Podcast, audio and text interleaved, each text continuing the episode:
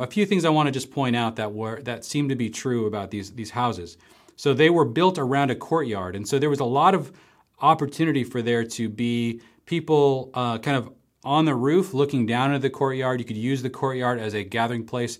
Um, even though their houses were smaller from the in, inside square footage, much smaller than our houses today, because of this courtyard design, they could easily facilitate 30, 40, 50 people. Welcome to the 1000 Houses podcast, where we encourage and equip households to make disciples in and through the home. Every episode, you'll hear interviews, teachings, and conversations around what it looks like to turn your home into a hub for mission, community, and discipleship. So today's episode was taken from one of our coaching intensives called A House for Community, where we provide households with personal coaching for how to build a community and turn your home into a hub for community relationships.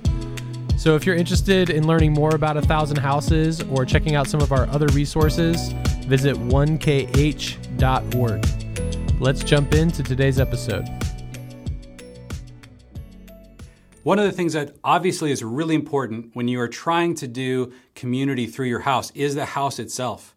I really believe that God has his eyes on not just our families and our relationships with each other, but also our physical dwelling place because this really matters when you begin to use your house as a as a base or a hub for this kind of community. And so we want to talk about what it looks like to prepare your house. And a basic phrase that sort of has stuck in my mind about this is that facilities need to facilitate, right? And when we look at like a school facility or a church facility, the whole word there, facility, is that there's something that is wanting to be done that needs to be facilitated. And one of the things that's tricky is that houses are not necessarily designed to be the hub of a kingdom community. There are things that you may want to see facilitated that your house may need to be adjusted to facilitate over time. Um, and so this is something we want to keep in mind, just be aware of. A lot of stuff that we're going to talk about in this in this segment is not things that are absolutely necessary. We're going to talk a lot about the ideal. Almost none of you listening to this is going to have all of the uh, components that I'm going to describe facilitates kind of the perfect uh, sort of house environment for the hub for a community. Um, and I'll talk about in our case, we had almost none of these when we first started this this journey. And so don't think about this as the a checklist of things that are absolutely necessary. Think about this as an ideal, a trajectory. it's really important for us to be aware of what these ideals are because as opportunities come our way to actually uh, do these things, to maybe buy the right house or add on to the house, um, or or do a little remodeling, it's really important for us to be aware. Okay, that I can see how that's going to facilitate this kingdom community expression uh, in a lot better ways. So let's talk about that. But first, I want us to look at the the way a upper middle class house looked like in the first century. So I'm going to show you guys a picture of what houses look like during the first century when house church was kind of the norm in the Roman Empire. And I, this kind of picture has always kind of been seared in my brain. Um, a few things I want to just point out that were that seem to be true about these these houses.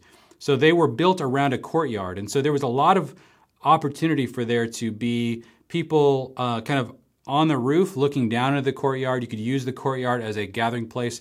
Um, even though their houses were smaller from the in, inside square footage, much smaller than our houses today, because of this courtyard design, they could easily facilitate 30, 40, 50 people um, in a meeting space. And in the climate, at least in the climate in Israel, there's only uh, the rainy season's only once a year, and it usually only rains about two weeks of that rainy season. And so, unlike where many of us live, um, it wouldn't be practical for us to try to host a weekly um, or multiple weekly events in an outdoor space. But that was reasonable in a lot of uh, for a lot of people in that Mediterranean cli- climate, especially up in the uh, more mountainous areas. Um, so, but that's the way that things looked back then. And so you have in the New Testament all of these references to these uh, these people who were hosting gatherings of 30, 40, 50 people in their house. And I always want to just picture where were all these people sitting? And so this gives you an idea of, of what they were dealing with. Now, when you think about our houses today, the way that we we uh, architect a house, one of the really one of the advantages of modern uh, house architecture is the trend towards an open uh, floor plan. Uh, especially on the first floor where the kitchen and the largest gathering room um, don't have any walls separating them.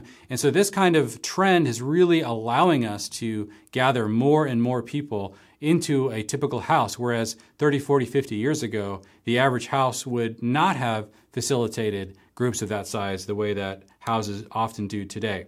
So I want to talk through, there are five spaces uh, or five considerations that are really important to consider when you are thinking about what facilitates, again, the ideal house design for uh, facilitating these kinds of community activities.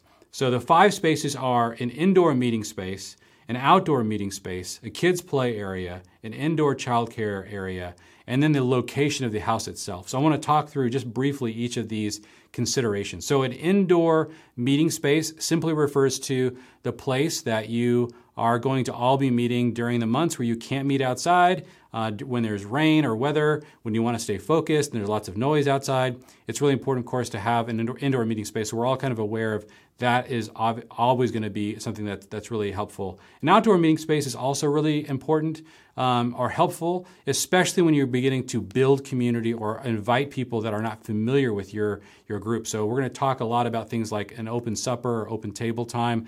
Um, those are oftentimes a lot less intimidating when they're outside. So, um, so that's something that to consider. Is there a way or a place outside that might facilitate that kind of, of a meal or a meeting?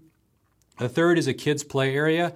A big part of, of course, what it means to have uh, people over is having families, oftentimes with little kids.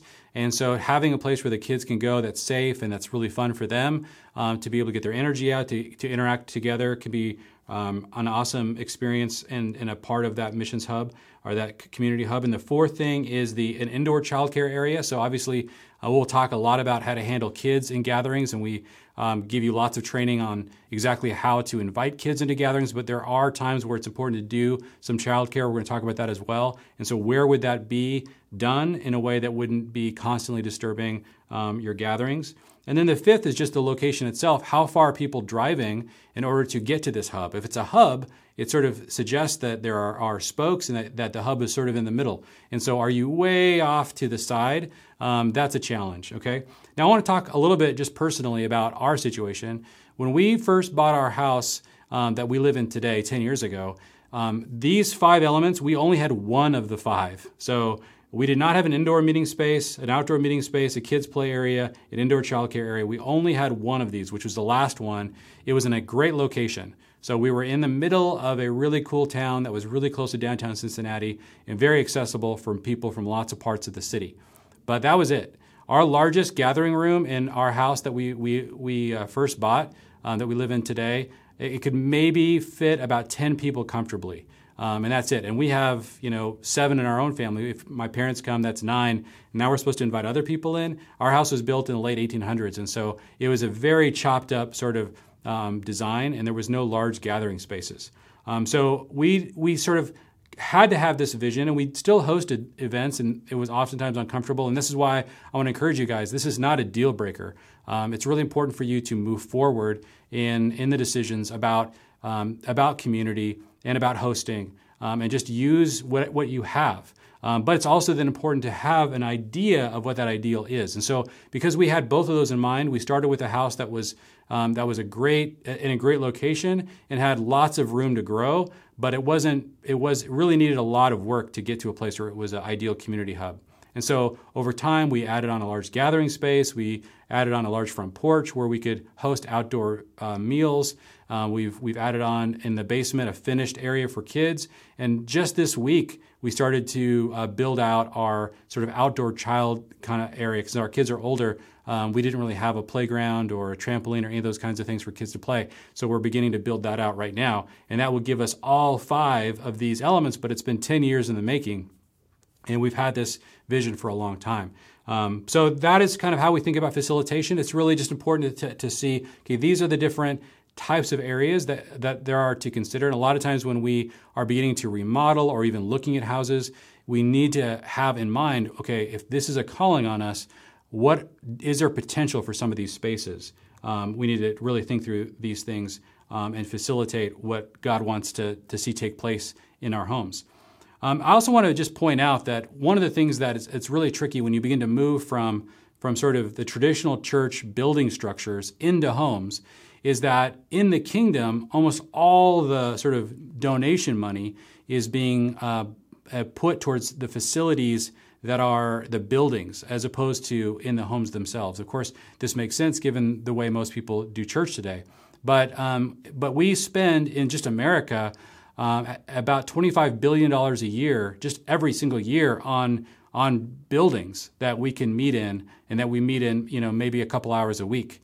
And so one of the questions I've been really wrestling with is um, we're funneling so much money towards those buildings if we could funnel just a tiny fraction of that into the houses that we live in every single day and that we might host many things every week um, in these kinds of community environments, that could be a major blessing for a whole community. But maybe that's not really possible for one family to afford to build out all of these different spaces. And so, one of the tools that exists out there that a lot of people know about that have been in ministry is that there's something called a housing allowance that the IRS allows, which is um, back in the day when people used to, clergy used to live in a parsonage, which was a actual house that oftentimes they would be required to live in, that would be right next to the church building.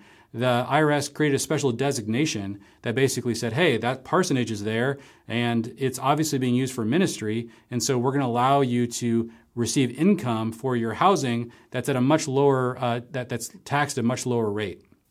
And then, of course, when these parsonage parsonages began to be sold, and then pastors began to live in, uh, in other parts of the city, that housing allowance was allowed to be um, given to anyone who was in that kind of ministry. But what do you do when you are facilitating a kingdom community in and through your house that might have multiple meetings a week? And I think this idea of a housing allowance could be, it's actually in, in really in line with both the, both the spirit and the letter of the way the law is written. And so we've done a lot of research on this at 1KH to, to really make sure this is a viable option. Um, I wouldn't say this is a first step. I think this is something that you can imagine if you're a couple of years into building your kingdom community and, and the group's growing and that you're hosting multiple things a week and you're noticing you just keep running out of space and this is really becoming a bottleneck then doing something like taking some income as a housing allowance in order to help facilitate the building out of better spaces in that house could be an option and something we could talk about as something that could really bless families to begin to take some of that $25 billion and point it at, um, at actual houses that are being used for the kingdom of God. So those are just some ideas. Now, some action steps I want you guys to take as you think about these five different um, these different spaces. Again, indoor meeting space, outdoor meeting space, kids play area, indoor childcare area, and then the actual location of the house itself. Um, what, where are you guys at with, with regards to your house? Um, which of these five things do you feel like you have dialed in? Which ones feel like they're going to be a challenge? Again, we only had one of these of the five when we first started, and now we have all five after 10 years. And so this is an ideal. But are there some small kind of tweaks that might be able to be made that could help maybe add a, a, a one of these, um, make one of these possible that maybe isn't right now? Or do you see a trajectory in a couple of years where you might be able to do some adding on or renovating, or if you're planning on a move, that you might want to really consider as a part of that? So take some time, kind of write down where your current housing is and what is realistic in the next couple of years. If there are elements in the, on that list that feel possible to to add to that facility for, for the facilitation of the kingdom community. So so discuss that. Take some time to write about that. We'd love to talk to you guys more about that in the coaching as well. Friends, thanks for listening to today's episode. If this teaching stirred something in you and you and your family are sensing any kind of calling or a pull to maybe go down this path in community, we'd love to be a resource to you as you explore this. So, if that's you, we want to invite you to join our coaching intensive called A House for Community, where we're going to combine online content and personal coaching for you to provide you with the teaching and the tools and definitely the encouragement that you're going to need to see your home become a house for healthy kingdom relationships. For more information and to apply for this coaching intensive, go to 1kh.org slash community coaching. We'll see you guys for the next episode.